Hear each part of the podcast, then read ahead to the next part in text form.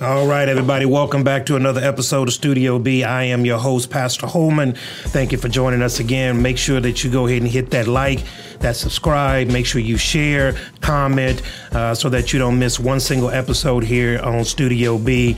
Uh, in the studio, in person today, we got Mr. Darrin H. Brown, uh, the leadership quarterback. Uh, that has made his profession on leadership and training. Uh, it's good to have you in the studio, man. How you doing today? I'm good. I'm just glad to be here, man, and I think we're gonna chop it up and have a good time. Yeah, it's gonna be it's gonna be a good time, man. I'm always excited uh, talking to like-minded brothers, especially Absolutely. in the exchanging of ideas. Uh, so, so Deacon uh, Darrin Brown, let me ask you this. Um, I heard you, you say Deacon. Yeah, That's all right. You yeah, can say I, am I'm, I'm, I'm, got you. I'm gonna bring it back on the other side. We always gonna bring it back. I, am gonna bring That's that back because you know one of the things about Studio uh-huh. B, we're gonna talk about current events, but we're always gonna tie them into a biblical perspective. That's the foundation. That's the foundation of everything, of everything right? Of everything. Because we are Christian before we are anything else. Absolutely. Okay. So as you're looking at the landscape of today and what's going on in our environment today. Mm-hmm um, a lot of different moving parts. COVID 19, social unrest, protests, yeah. elections, a lot of different moving parts on the scene right now. What's kind of your 30,000 foot view of what's going on? How was it any different than the scripture in Revelation? Told us what was going to happen. So, my 30,000 square foot view is we haven't studied to show ourselves approved and be prepared for what's going on. So, my 30,000 square foot view, what's going on is that we are in a time of revolutionary change we are in a time of, of, of rapid technology, and so we are distracted by the wiles of the enemy on so many sides mm-hmm. that we don't just necessarily see what's going on and we can't process what's going on, nor do we understand how to change in the process. And that comes back from one scripture on the on a 30,000 square foot side uh, the people perish without vision. Mm-hmm. We have to be able to see it. We have to be able to understand it. Uh, we have to understand how Scripture applies to life, not how the situation applies to Scripture, but how Scripture applies to life and what we're seeing. And we're seeing revelations in real life, playing in real life color. So let me ask you this. So, and, I'm glad you bring that up because there's two different train of thoughts here mm-hmm. that we're dealing with. We're dealing with a secular side mm-hmm. and we're dealing with a spiritual side. Mm-hmm. Um, one does not necessarily speak to the other, nor mm-hmm. vice versa. But uh, from a biblical perspective, as a Christian, mm-hmm. we share a worldview that is rooted in the scriptures. Yes. Okay. So any other view outside of the Bible um, is changing, and the Bible says clearly in Hebrews 13 uh, that Jesus is the same yesterday, today, and forever. Mm-hmm. Malachi chapter two: I am the Lord, and I do not change. So the basic foundations of the of, of the scriptures do not change. Mm-hmm. Now people try to cherry pick that and choose the interpretation to fit what's going on in the mm-hmm. narrative. But as you're looking at what's going on right now with all of the social unrest, and you mentioned Revelation, um, there's a lot of things that the scriptures talk about mm-hmm. that you can't know that that's in life that you can't directly point uh, scripture and verse back to the mm-hmm. Bible, right? So there's a lot of things that the Bible is silent on, mm-hmm. and then the things that's going on right now in our land. What do you think is driving most of this stuff that we're seeing right now? What I think is driving most of the stuff is a change in value system, right? And so generations. So we have a generation. If you look back to you know our generation, our age, you know 45, you know 51 years old. Let's just say Generation X. Then a generation before us. What's really driving that it's 100% technology, technology and value systems. So before, information was closed off. It was cl- uh, it, it, only a certain group of people had access to information. Mm. Only a certain group of people had knowledge. So so much was hidden and it could not be seen. So with the advent of technology and information sharing, so in the business world we call it globalization. Mm-hmm. And we say in globalization that the world is much flatter, that the world is more intricately interwoven and interconnected it used to take what almost two weeks to get a package or excuse me two or three months to get a package from the us to india on a ship. Now it's flown overnight. Yeah absolutely. Information travels so fast because of technology. So we're wearing the iphones we're wearing the iwatches we get these news feeds news bites 24 hour news cycles. Everything is being shared at rapid speeds. So because of globalization we have a now we have a old generation where knowledge was power and only a certain group of people had it. And now we have younger people Kids are born connected to what? Internet and mm-hmm. iPhone and social media devices. So a value system is changing from the new generation to the old generation. And with that value system, these young people are more diverse, they're more knowledgeable, more things are coming to light. So you can see today what you couldn't see in the past. And it's making a huge difference. Okay, so let's let's walk with that, uh, Darrin, because I think that's an interesting uh, interesting uh, perspective. In so much is the information age has completely changed. The problem with social media is that you view life in snippets, 240 characters or less. Okay, and so you're making judgment calls off of snippets of life. And so, whereas at a point in time you had to get into that book and read that book, mm-hmm. you had to read a newspaper, you had to get the full context of whatever situation that you were reading. Now that's not the case. We're living in a, as you said, quick, quick, quick, quick news bite every single moment, mm-hmm. news feeds, Twitter, all that other good stuff. And so, what that what that does is it provides out of context reactions mm-hmm. Because all we're getting is 240 mm-hmm. characters. All we're getting is a picture. And because we're living in such an emotionally charged era, people that want to go into the intellectual dark web, they don't want to go there. Mm-hmm. Intellectual conversations where the context matters. Mm-hmm.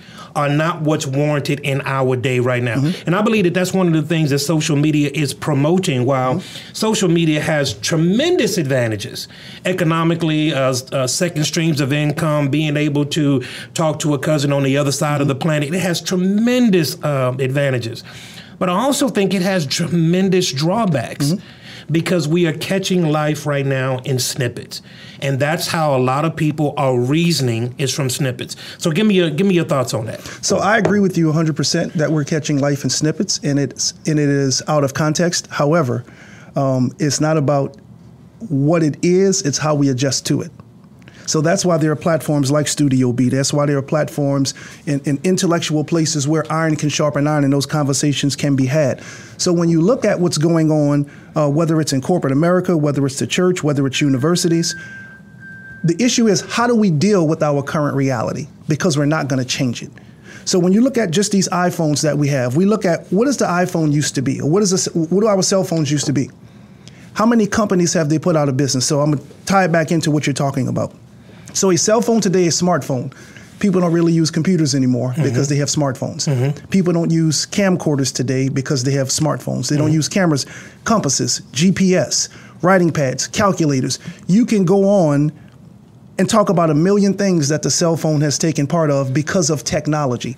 So the point is, where we are from the perspective of the snippets that we have, it's where we live, and that is the responsibility now of leadership to be certain that they're doing what? That they're narrowing, guiding, leading, and helping people to navigate those certain areas that they may have blind spots that they're not seeing because of where technology is.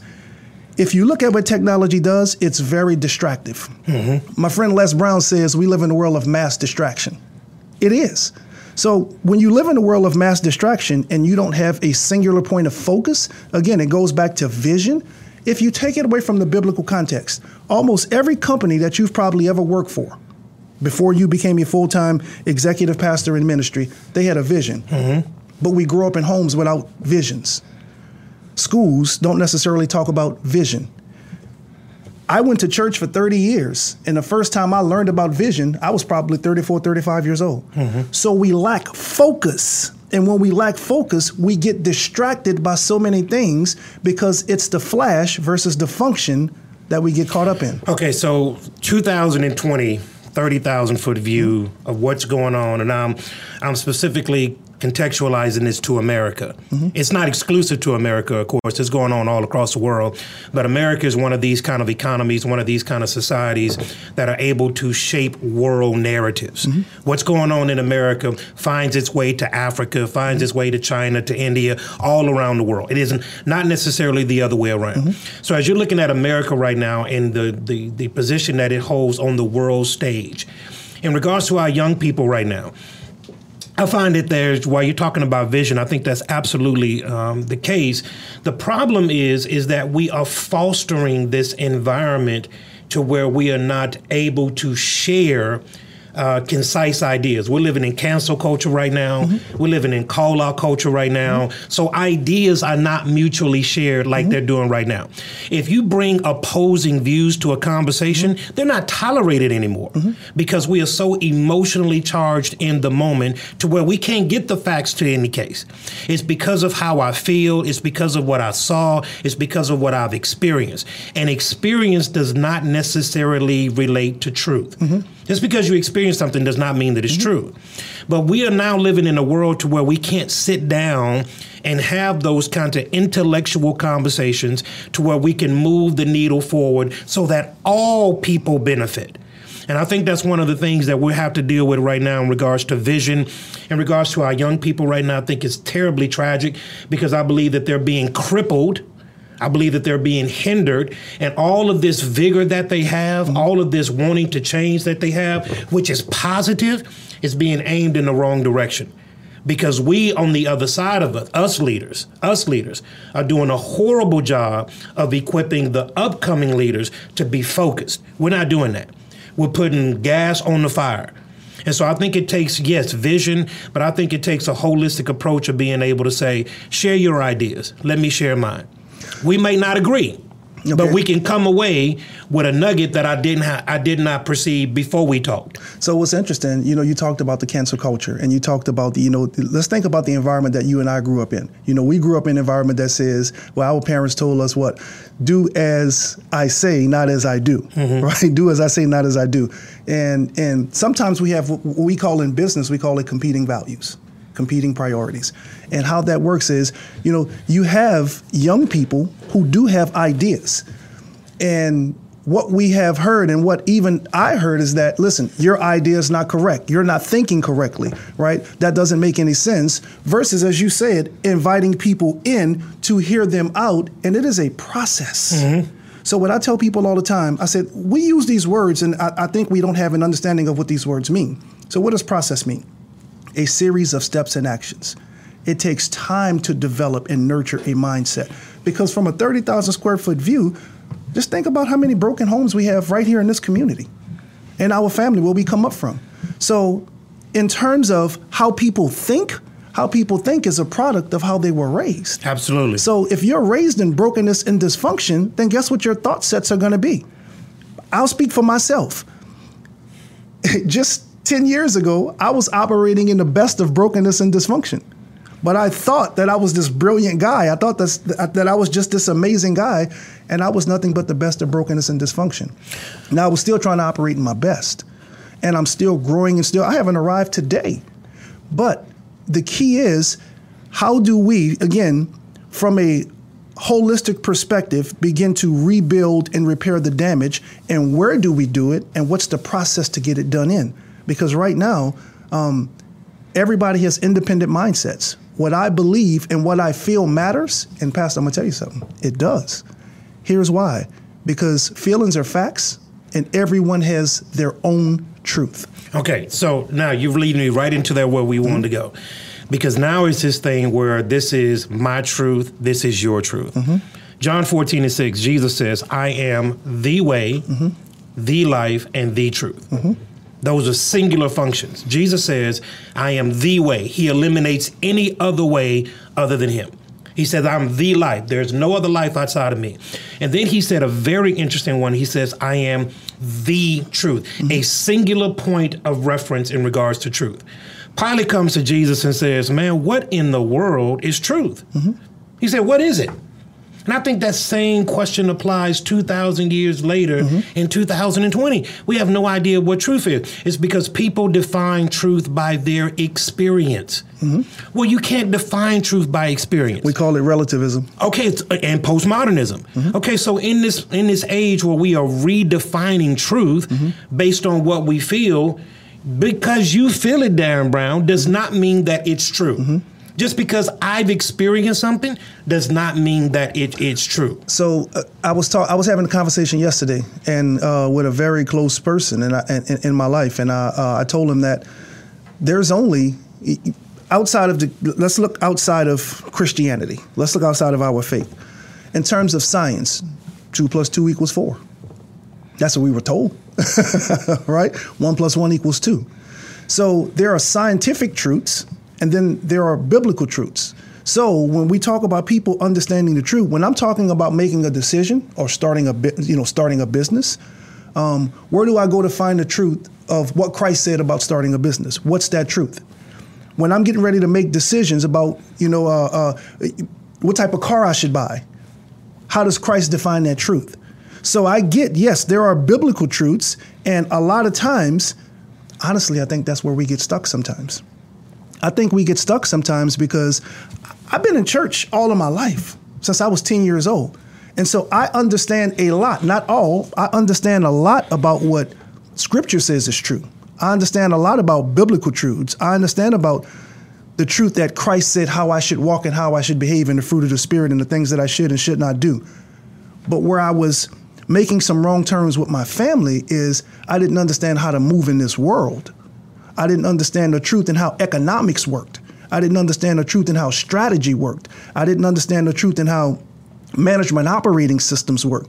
I didn't understand, like Paul, Paul understood that when I go to all of these places and I'm conducting missions, I didn't understand cultural truth.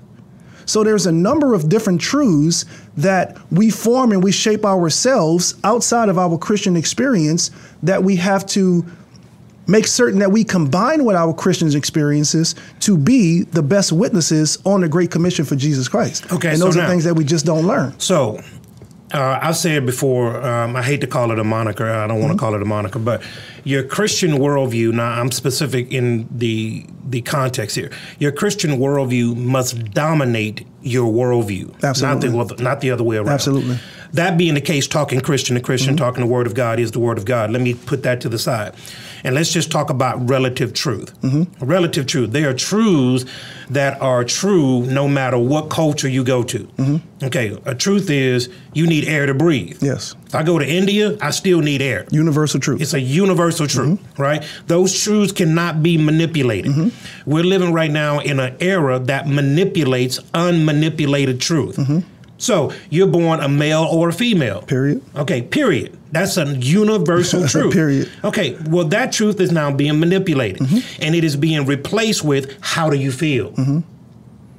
And that is the strategy right now of the enemy mm-hmm. because the very fundamental thing that cannot be manipulated, the thing that keeps everything together is a universal truth. It does not matter what color you are, it does not matter how much money you got, socioeconomic background, a universal truth is universal. Mm-hmm. Therefore, it applies to everybody and evens out the playing field. Mm-hmm. But when you begin to start to mess with universal truths, that's when you get into all these clicks. And I believe right now, Darrin, that's where we are. I'm not even talking about a biblical truth. That's a whole nother conversation. I'm talking about universal truths that I got to respect you. That's a universal truth. That's a universal truth. I wonder. I wonder this. You know, when we when we talk about these universal truths and the things that people begin to mess with, uh, one of the things that I often tell so many people, and I share with so many people, I and I heard T.D. Jake say this. He said um, that there are so many different groups in America, in the world, pointing down their, putting down their flag in the ground. But where's the church's flag in the ground? So, and what I mean by that is, I watch, even from a leadership perspective, all of these things going on and these other truths that people are literally embracing. And they're, as you said, they're trying to fog and put fuzz around universal truths. I believe it's our responsibility 100% to stand up, but it's also to project what those universal truths are. And I don't think that we're doing a good job of projecting those those universal truths, and so we get distracted trying to fight and play defense versus playing offense. Absolutely, I agree with that. We got to play offense. I absolutely agree with that. We get stuck playing defense, standing, well, you shouldn't be doing this, and well, you should. Well, show them what they should be doing. Go live and go be an example. The, the scripture says, Let your light so shine so that men see your good works and glorify your Father who's in heaven. Let your light shine. Your gift will make room for you. Go do what you do versus trying to fight and defend. When it comes time to stand and defend, you will be able to stand and defend against that. You can defend the faith, but you're going to play defense all day? Or are you supposed to go? that, that's the, mm-hmm. that, that mm-hmm. is Bethel's mission, right? Mm-hmm. Go. You're supposed to go and you're supposed to be standing and you're supposed to be the example of what truth and what goodness and what thus says the Lord is. Okay, so now I'm I'm getting into a pastoral spiel now. Go, let's go. Okay. Um, because I do believe that the church is in a prime opportunity, in a prime position, especially in this day and age, to mm-hmm. make a tremendous impact into the world. But the truth is, but the church is being fought against by hell itself. Mm-hmm. So the the truths that are being manipulated into the world are now being forced up on the church. Mm-hmm. So when I make a hard stance to a woman who comes and says that she was born a woman but she feels like a man, and I make a hard stance by saying I don't care how you feel. It's not about how you feel. That's a social disorder mm-hmm. that's going on in your head. You were anatomy from your anatomy born a female. Mm-hmm. Makes no difference if you feel like you're a male. If they come in and say that marriage is between a man and a woman, someone from the outside comes in and says, "Well, what does that have to do with me loving this man? I want mm-hmm. to marry the same sex partner." When the church stands on the word of God on that, in which we have. The church is fighting not just an outside war, not just some from outside of the world in, in the four walls. It's now being crept into the church, and now Christians are taking these same beliefs and running with them. Mm-hmm. And this is where we get into this whole era right now to where your Christian worldview must dominate. And I'm, I'm not talking about coincide, I'm not talking about being friends with your worldview.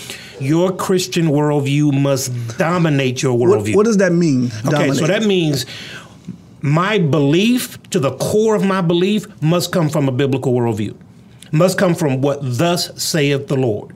I understand, Darrin, that that's going to ruffle a lot of feathers. I, I understand that. So when I say things like, yes, Black Lives Matter, but Black Lives Matter, you can't go out there and start beating up on white people. yeah. Because That- watch this, yeah. their life matters just as much as yours. Absolutely. So when you get to heaven, God's not going to say black people, you over here, white people, you over there, Hispanics, you over there. Let me stop you for a second. But here's what is here's what God is going to say. Did you love your brother? Did you love your sister? I always believe, and I tell people who run major corporations when I'm traveling all over the world, I say, well, listen, I understand your intent, but how was your approach? Your approach matters. Your approach matters.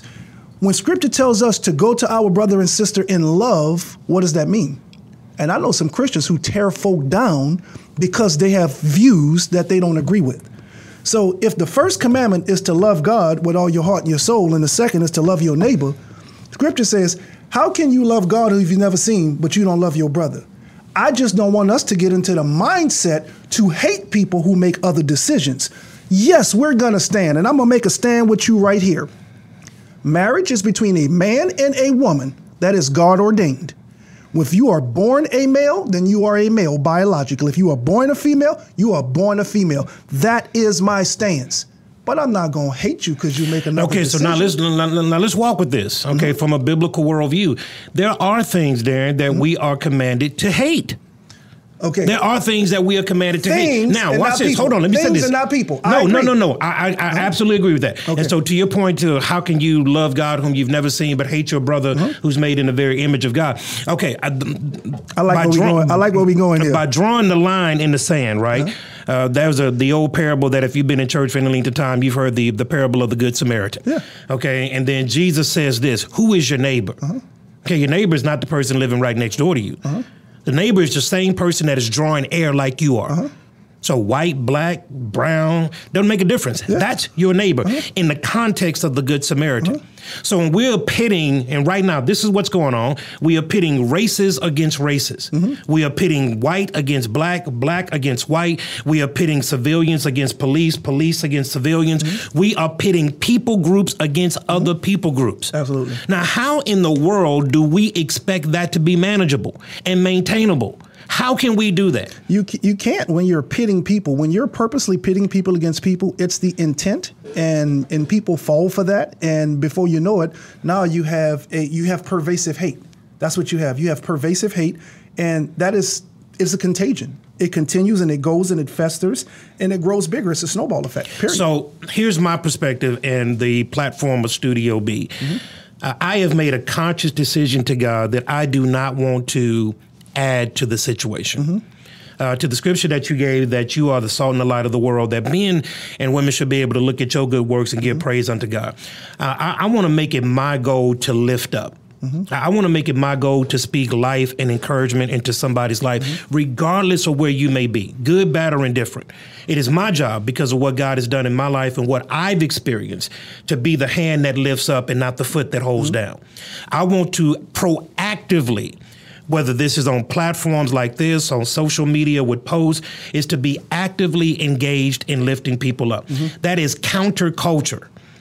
So we must be able to have these kind of conversations to where we're saying, what is the good of it? Now, let me just say this, and I want to get your opinion on this. Mm-hmm. Racism is going to be here until Jesus get back, y'all. Racism ain't going nowhere. Mm-hmm. Racism is a is a condition of the heart. Mm-hmm. It ain't got nothing to do with politics. Mm-hmm.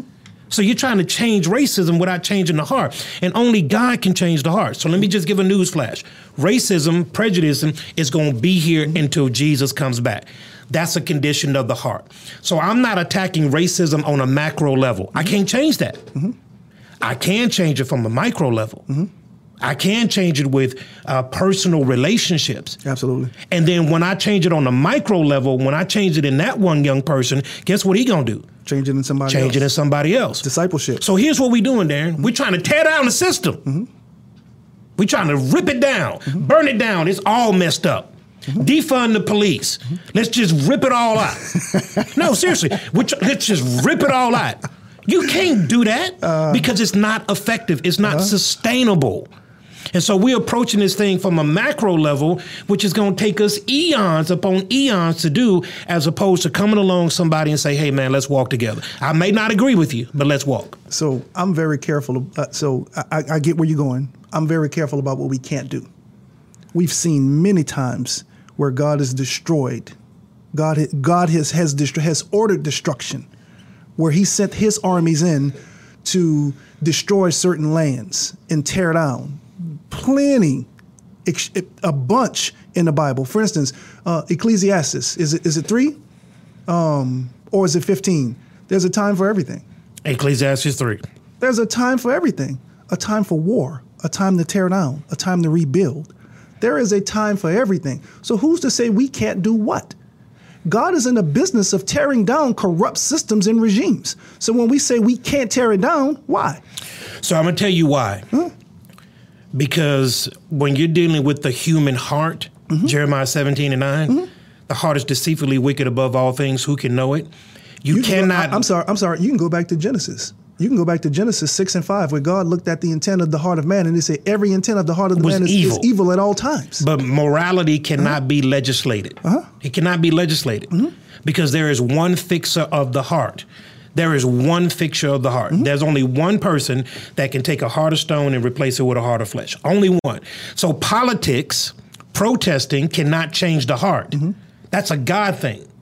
And if we're going to try to change it from a macro level, then the church, as the church just did in in South in, in Columbia last week, the entire nation, the entire city, got down on their face on their face and bowed down to God. Mm-hmm just what happened in in in uh, in Jonah's day. Mm-hmm. So if we're going to attack it from a macro level, we got to attack it from that thing. But here's what God tells us to do: I can affect my community by affecting you. Mm-hmm. That's a much more disciplined and a much more measurable approach than me going out there throwing Molotov cocktails through windows. Okay, so I would agree. From a violence perspective, I do not condone, do not promote violence at all. I do promote making certain that we consistently hold the system accountable. For instance, I was sharing with someone just today why is it that even with all the atrocities that happen in America, when we talk about affecting different people, why is it, and I'll turn it over to you because I know our break is coming, why is it that we still have failed to share the atrocities in a open perspective that has happened to African Americans in this country in our history books in school and everywhere else. Talking about, um, you asked a question about why um, are we not exposed to the atrocities uh, in America from a much more uh, direct uh, uh, perspective. Let me let me segue into that. Let me back mm-hmm. into that, and then I'm going to allow you to expound on it. Mm-hmm. Um, America, in its 240 year plus history, um, was founded on some principles that I believe um, were not only racist, um, I'm gonna put a word. They were terribly racist. Mm-hmm. I mean, anybody that is a student of history can go back to the founding of America and look at how it built this empire that we now reside in. And it built this empire off of, you know, the killing of indigenous people like the Indians and and uh, free labor like slaves. And so there is a a history, a marred history to America that cannot be denied. Cannot be denied. There is also, when you're looking at the Reconstruction period, when you're looking at the Civil Rights era, when you're looking at all of these particular spots where you say, as you said in the last segment, where God has initiated that change. God came in and said, okay, now it's time for some things to change. He lifted up a man like a Dr. Martin Luther King Jr., who was a devout Christian, and put this Baptist preacher on the world stage to say these kind of things that are happening in America need to change, and they need to change right now. So God institutes and God infiltrates time to bring those kind of changes about. So here's my perspective on that. Nobody can deny that there. Nobody can. Mm-hmm. But this idea that 2020 mm-hmm. is like 1920 mm-hmm. and that black America right now in 2020 are so oppressed and systematically held back, like my grandmother was mm-hmm. having to go to the white water fountain and the black water fountain, is not only, uh, and I want to be very respectful, is not only, uh, I think, irrelevant, I think it takes the attention off of moving the conversation forward. Mm-hmm. Because we are not in 1920. While we still have not crossed over the yellow brick road, we cannot uh, walk down the street saying kumbaya. Mm-hmm Darrin, we have made tremendous progress. Tremendous progress in America. Now, America still has its stuff. But again, I'm saying that the stuff that still exists, the economic gap, the the educational gap, the judicial reform that we have to have, the social reform that we have to have, political reform that we have to have, those are all grassroots issues that we have to sit down at the table and bring some solutions to. But this idea that is continually propagated that you are held back because you're black in America in 2020 is ridiculous. It is ridiculous. Now, are there some challenges? Absolutely. Are there some barriers? Are you still going to have some racist people? Absolutely. Are you going to have some people that are just downright ignorant? Absolutely. But that's par for the course. Of course, you're going to come up with challenges anytime you're trying to do something great. So when you're talking about why has not America uh, um, been exposed to the atrocities that that have been perpetrated in this land? I think we do need to put the focus on that. We do need to shine a light on that so that the masses understand that. But we also got to empower people to say, nothing is holding you back. What's holding you back? So here, here's what's interesting. And, and, and here's where you can combine what you understand from a scriptural perspective from understanding how the world works. You ever heard of barriers to entry? Mm-hmm. Barriers to entry is where, let's say, Coke and Pepsi. Why do you think there's not another major soda brand in the world? Oh, because they conglomerated the, the, the market. They've cornered the market. Absolutely. So they fight on the fringes and then it's barriers to entry to get into it. Mm-hmm. So see, they partnership. See, it's partnership. Why do you think there's only two parties, Republican and Democrat? Because there's barriers to entry.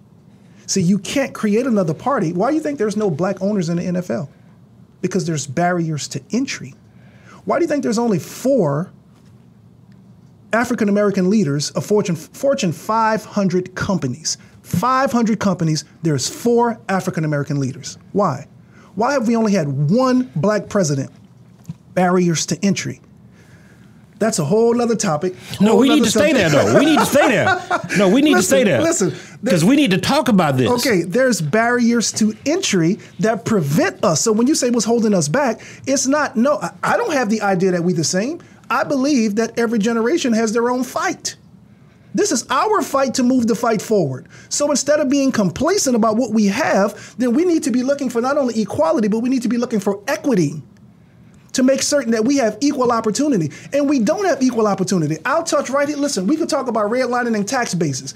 Why do you think HI, HISD is one of the worst school districts in the, com- in, in the country? Because of the tax base because of redlining, because of development, because of all of the pawn shops in the communities, because of the corner liquor stores. You don't find that in Sugar Land. You don't find that in the woodlands. The laws are still here. And so what we have to do is we have to be certain that we understand what barriers of entry are. We have to understand how we literally get into the game. Yes, they got a bunch of us living good lives. They got a bunch of us making six figures, mid six figures, two, three hundred thousand. Okay, that, that's all good. But what about everybody else because of barriers of entry? And so for me, I want people to understand what the barriers of entry are. How do we? And I just gave you some examples just now, some some concrete examples. Okay, so barriers of entry. Mm-hmm. When you're talking about Black America as it relates to 2020, in this contextual framework. Mm-hmm when I'm talking about the progress that has been accomplished, it is never to say that we stop there. Mm-hmm. It is never to say that. Mm-hmm. It is the job of every generation to make the world a better place for the generation following. Fight the good fight. Okay, that goes all the way back to my ancestors, great grandfathers, mm-hmm. great grandmothers. I am exponentially better off than my grandmother was mm-hmm. And her grandmother was. And by God's grace, my kids will be exponentially better off than I was. I agree. So my ceiling will be their floor. Mm-hmm. That is a job of every single generation. Mm-hmm. So while we don't look at progress and say, look at what's happened, now we stop and get complacent. Mm-hmm. No, we don't do that.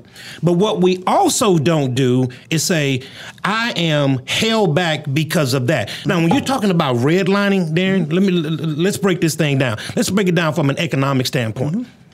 The four year election ain't the most important election. No, it's the two year election. Okay, so when you're talking about redlining districts and you got representatives that have been in office for 30 years and hasn't done anything to economically advance that community or that district that they are governing over, but they continually get voted into the same office over and over and over again, that has nothing to do with the White House. Stop for a second.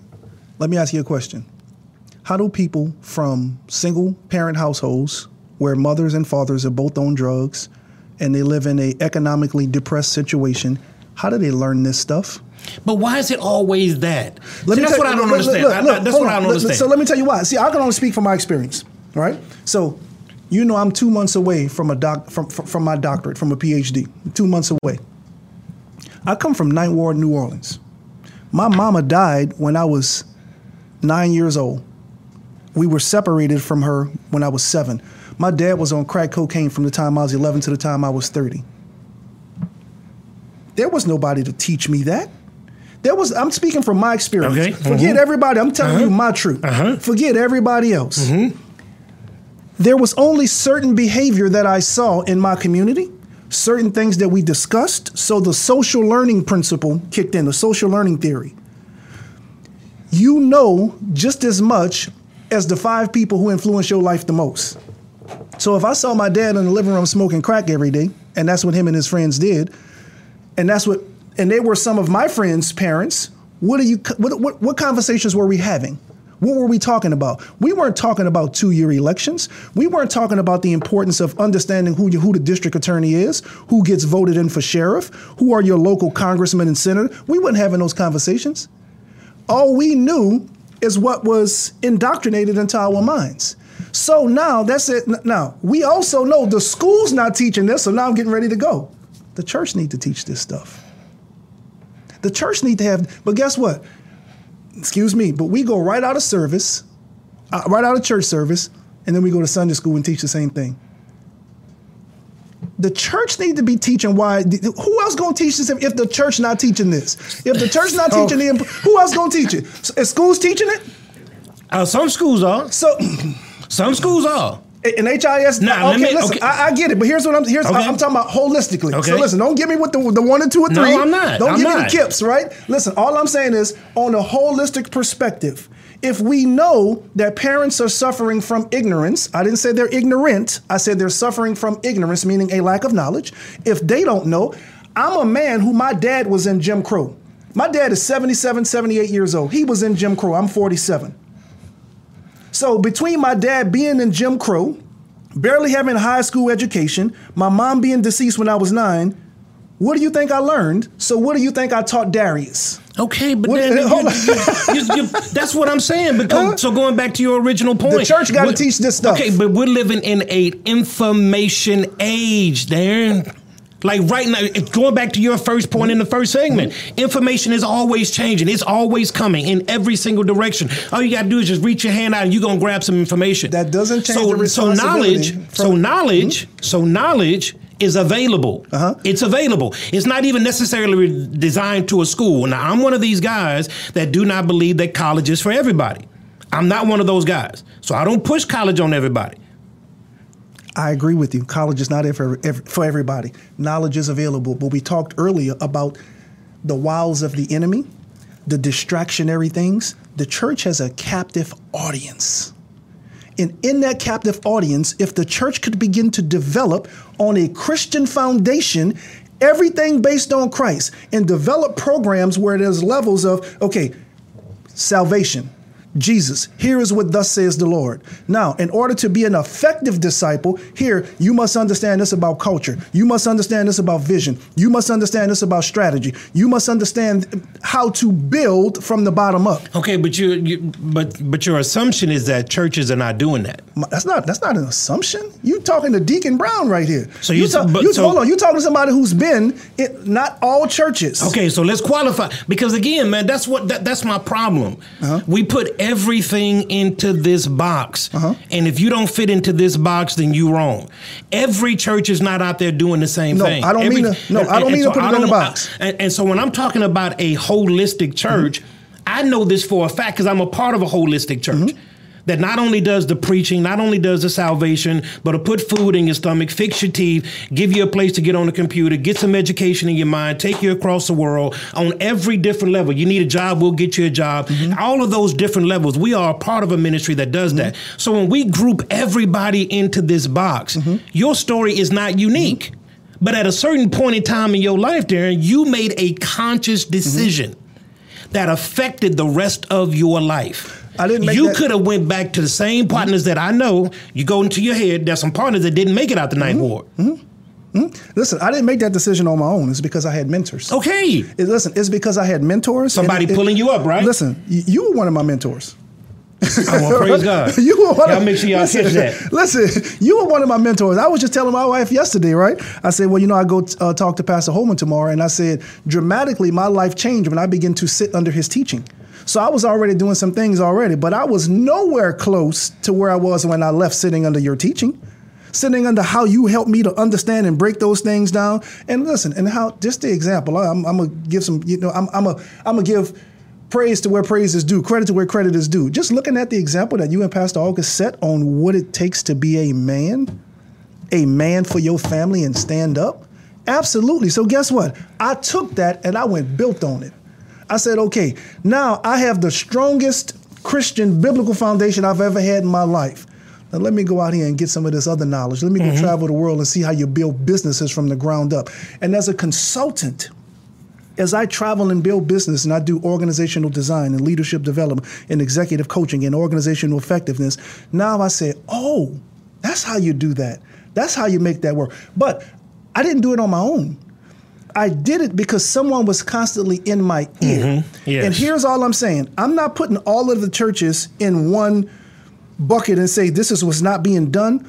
I'm saying we need to do more of it. yeah, We and I need to- agree with that. Yeah, we need to do more of it. We need to be certain that, for instance, I, I'll give you a perfect example.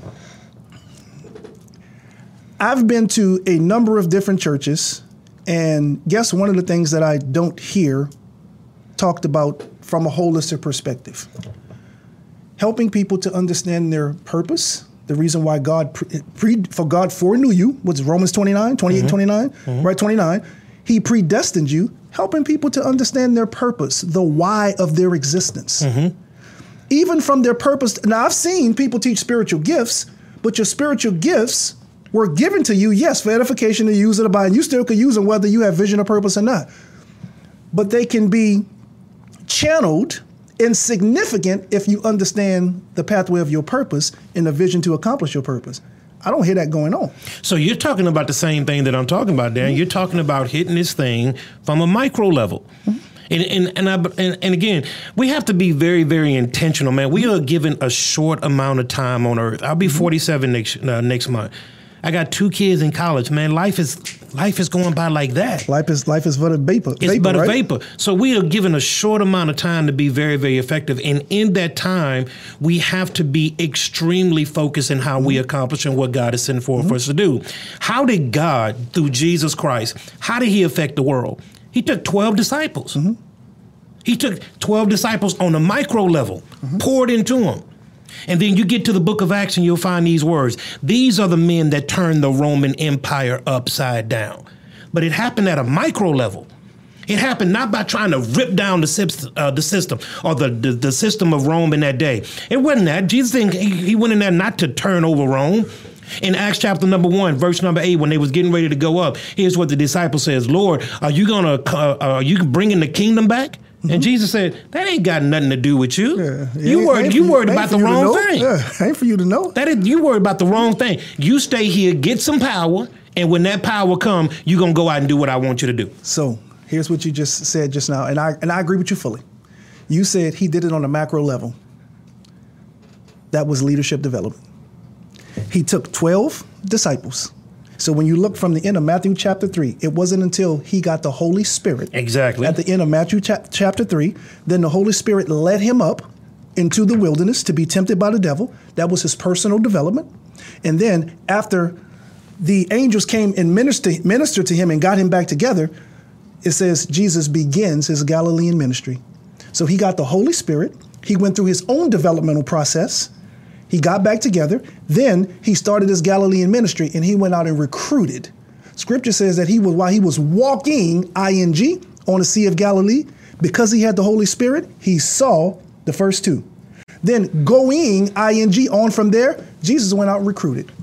And all through, as he recruited his disciples and he poured into those 12, and you can clearly see all the way through Matthew, because scripture says that he went out healing, preaching, doing all these things to multitudes while they followed behind him and watched. So, from hmm? where we are in 2020, this toxic environment that we are in, you talked about the barriers to in, uh, entry. We talked about that. Mm-hmm. But Darrin, I, the, the facts are the facts, mm-hmm. right? There is not a more time in history through the 240 plus year history of America where blacks are as educated as we've ever been mm-hmm. Graduating with four year degrees, graduate degrees. Home ownership is going through the roof, mm-hmm. business ownership is going through the roof. We are now seeing an economic boom in black America now. Well, I will tell you this I do believe that at times we put our attention on the wrong thing. Because not everybody's going to be a Mark Zuckerberg. Not mm-hmm. everybody's going to be a Jeff Bezos. Mm-hmm. And so I'm, I'm a constant believer that you have to redefine what success is. Mm-hmm. Everybody's not going to be a PhD. Everybody's not going to travel the world. But I do believe you need to bloom where you're planted. And I believe that that happens on a micro level. So if you are a trash man, as Martin Luther King said, be the best trash man that you're ever going to be. If you're going to be a sweet sweeper, he said the angels will come down and marvel at the ones who sweep this street. And whatever you do, just do it to the best of your ability in that place. That's the idea that I believe black America is missing mm-hmm. because we are continually telling other black people what they can't do. Mm-hmm. And I just think that that is a flawed practice as opposed to taking that black person wherever they may be Ninth Ward, Third Ward, Fifth Ward, Sunnyside, no parent, single mother, dad done left eye, drug, whatever, and say, hey, come on, I'm willing to walk with you. So th- there, there was a commercial that came on, uh, used to come on for the military uh, back when we were younger, and maybe it still comes on today. But be all you can be in the army. Be all that you can be in the army. You remember that, right? Here's what I believe. So, so you said bloom and grow where you are. I believe, especially those of us who are saved. So every man was created in God's image. So that means that everybody was given God-given talent. But those of us who are saved and have accepted Jesus Christ as our Lord and Savior, we have the Holy Spirit, so we have spiritual gifts. I believe my perspective is a little different than yours when it comes down to where people are blooming where you can be. I want people to be the best that they can be. I don't want them to settle. So if if listen, I'm always going to ask you, is that what you were called to do? Because I know very well from my own personal experiences, because I was one of them. People will get complacent working at Frito Lay because they're making $75,000 a year. People will get complacent, think they arrived working at Coca Cola because they made $80,000 a year. Get complacent. But I had so much more in me. And it took me understanding Romans and understanding Hebrews and, and, and understanding Bible study methods and understanding really what God was telling me that He's called me to a life of success and abundance. Now, you're right, success is defined different for everyone. So you can't put a measure on success from someone else. But what you can ask them is are you living the life that you were called to live? Are you operating in your purpose? And is there more for you? And I do agree, college ain't for everyone, but education is. Absolutely. Education Absolutely. is. Absolutely. I tell people all the time. I said, I'll never, I said, listen, I will never throw college in your face, but I will throw a YouTube video in your face, right? I will throw an audio book because it's important that we educate ourselves. So all I'm saying is, yes, bloom where you are, but God is a God of, of, of, of prospering and moving forward. So everything that God wants to do in our lives, He wants to see us prosper. He wants to see us grow. Remember, He shared His creative attributes with us. So He didn't just give us our existence because we're going to have to account for those talents. We're going to have to account for them. So Matthew you- 25, 14 through 30. We're going to have to we're going to have to be accountable to those talents he gave us. So you get no disagreement with me on on those points. Mm-hmm. Here's what I'm saying, Darrin, and I think it's an agreement. Uh, Jesus was a carpenter, mm-hmm.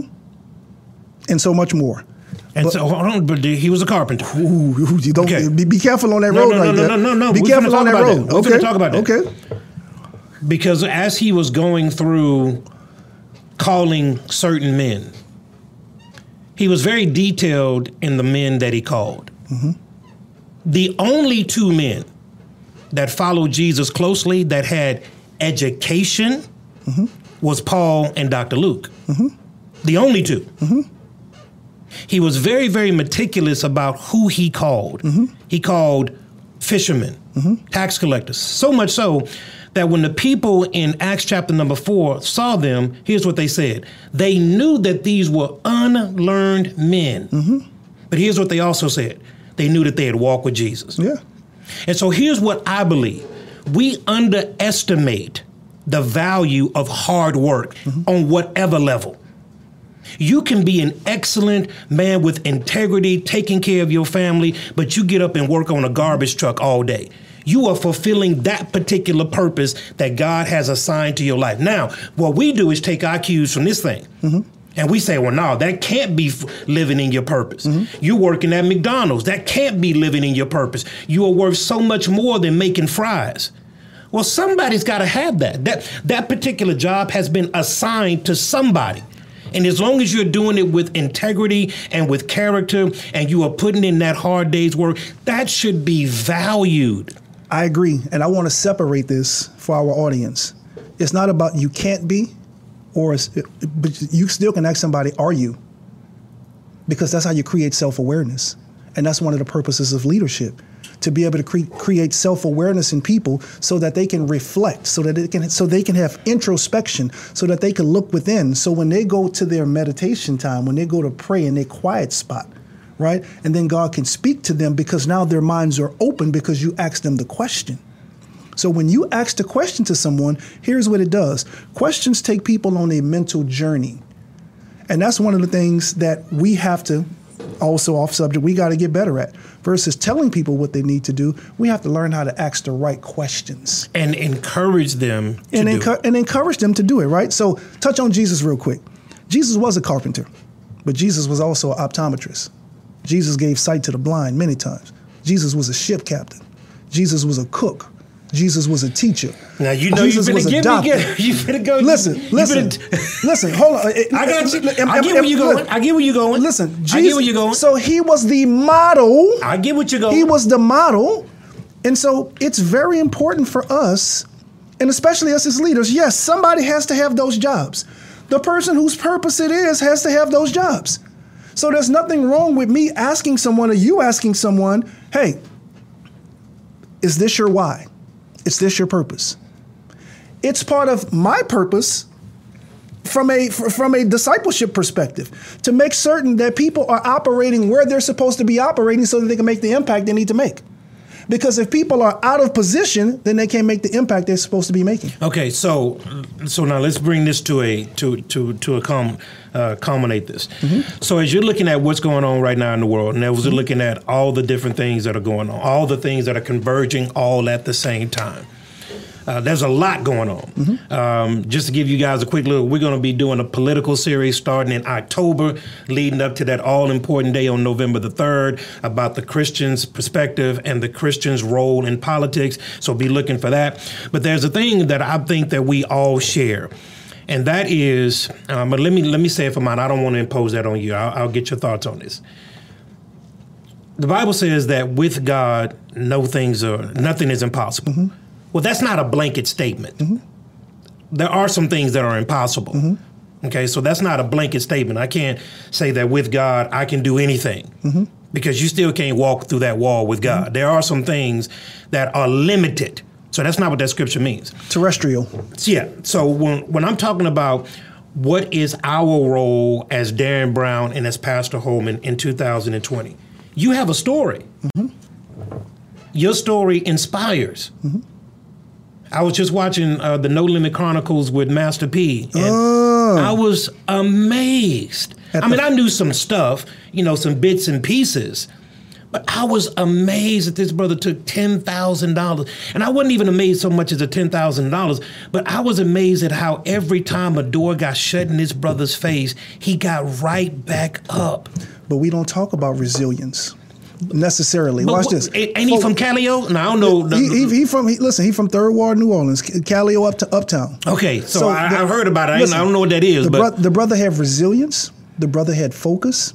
He had vision. He had a strategy. He had commitment.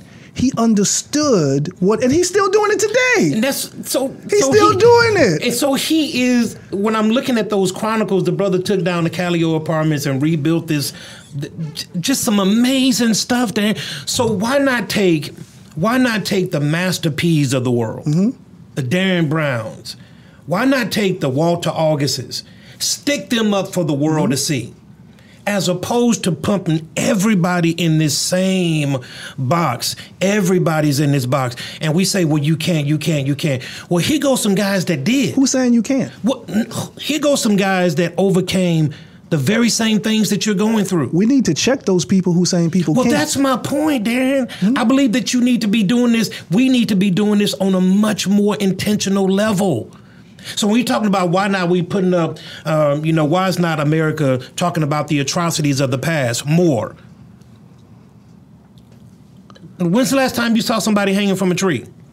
It's there. Don't get me wrong. Please do not deny history. Three weeks ago. Who? You Oh, I know. Okay. see, see I, I knew it was gonna go there. Three weeks ago. I knew listen, it was gonna on, go listen. there. Listen, you say when the last time. I don't know if it's validated if it's true. Okay, true. that- okay. I don't know if it's validated if it's true. But listen, those were reports. Now, now here's the thing. We follow each other on Facebook. You ain't see that on my page. You ain't seen that on my page about no seen No, but Yeah. Uh-huh. then this is what pervasive. Uh, That is what's pervasive in our culture. You're on the show right now not because you're scraping the bottom of the barrel. Uh-huh. But because you have a story, somebody's watching that. Somebody's watching uh, Studio B right now. That's from the Ninth Ward. Uh-huh. You just said that your mom, dad, your mom died, When I was nine, and your dad was on crack. 11 till I was 30. Okay, that's somebody that can say, "Man, that's my story." Mm-hmm. And then you just said that I'm two months away from my PhD. Two months. Okay, so why not put those people front and center for all the camera and say, look, Black America, you can do it. I agree. We don't have a disagreement there. Okay, so I want to go one step further. Okay. I don't just want to put us in front of the camera. I want to show people how it's done. That's always been my fight. So, Mr. Darrin Brown, let me just tell you, um, uh, brother, um, one of the platforms here at Studio B is um, by which I believe God has laid upon my heart is to merge, uh, to present a biblical worldview over whatever situation may be going on. Absolutely. Uh, the Bible says the Bible says that there is no problem that is taken to you for such as common to man, but God is faithful and with the temptation provide a way of escape. I believe that Studio B offers an opportunity to merge whatever that life situation is to a biblical principle. I agree. Uh, because I believe that the Bible works. I believe that the Bible is inerrant, and I believe that God's word is true.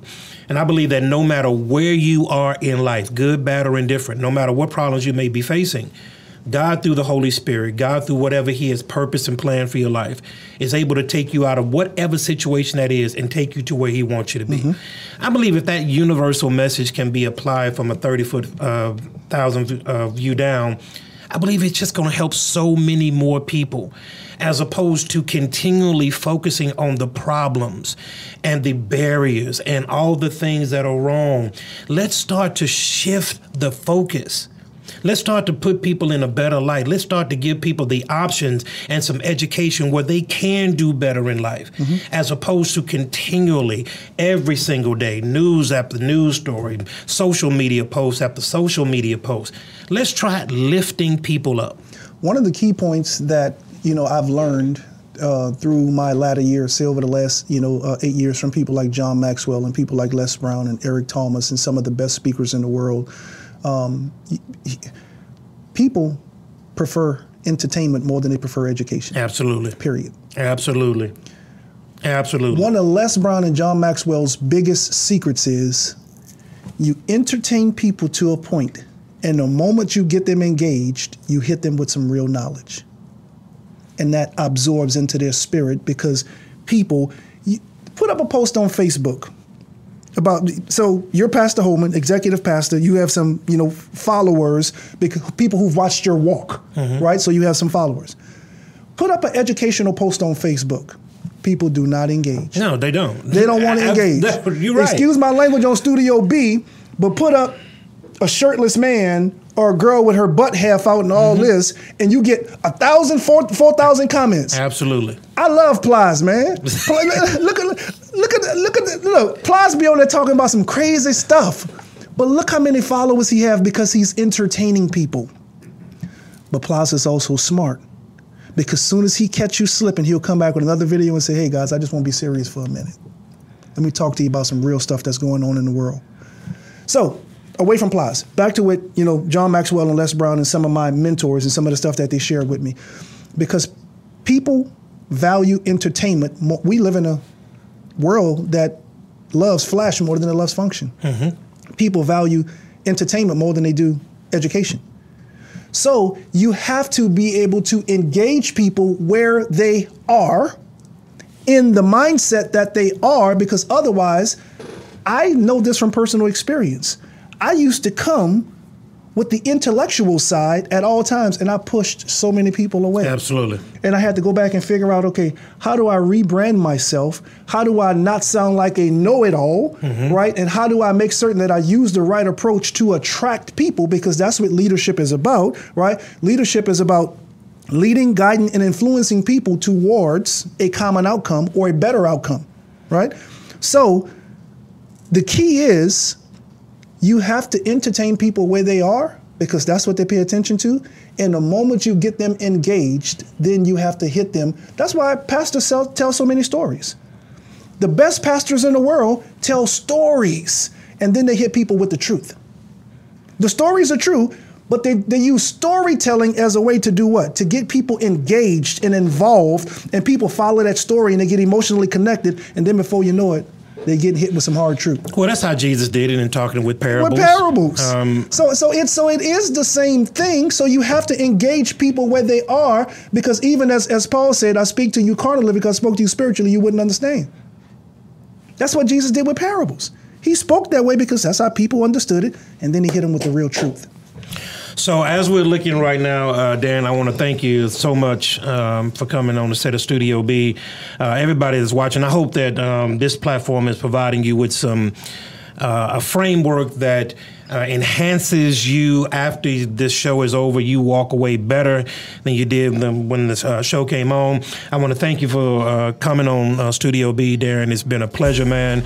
Uh, you know, we do follow each other, man. I want to make sure that I stay in touch with you. You're a good dude. Yeah, well, you listen, you're a good dude, man. I've already gave you a kudos. No, already, you're a good right? dude, man. You're a good dude. Well, my family, thank you. My grandson, thank you. Well, praise the Lord, Right. man. You got um, and, and I'm excited because I genuinely like to see people. Not like I genuinely love to see people do well.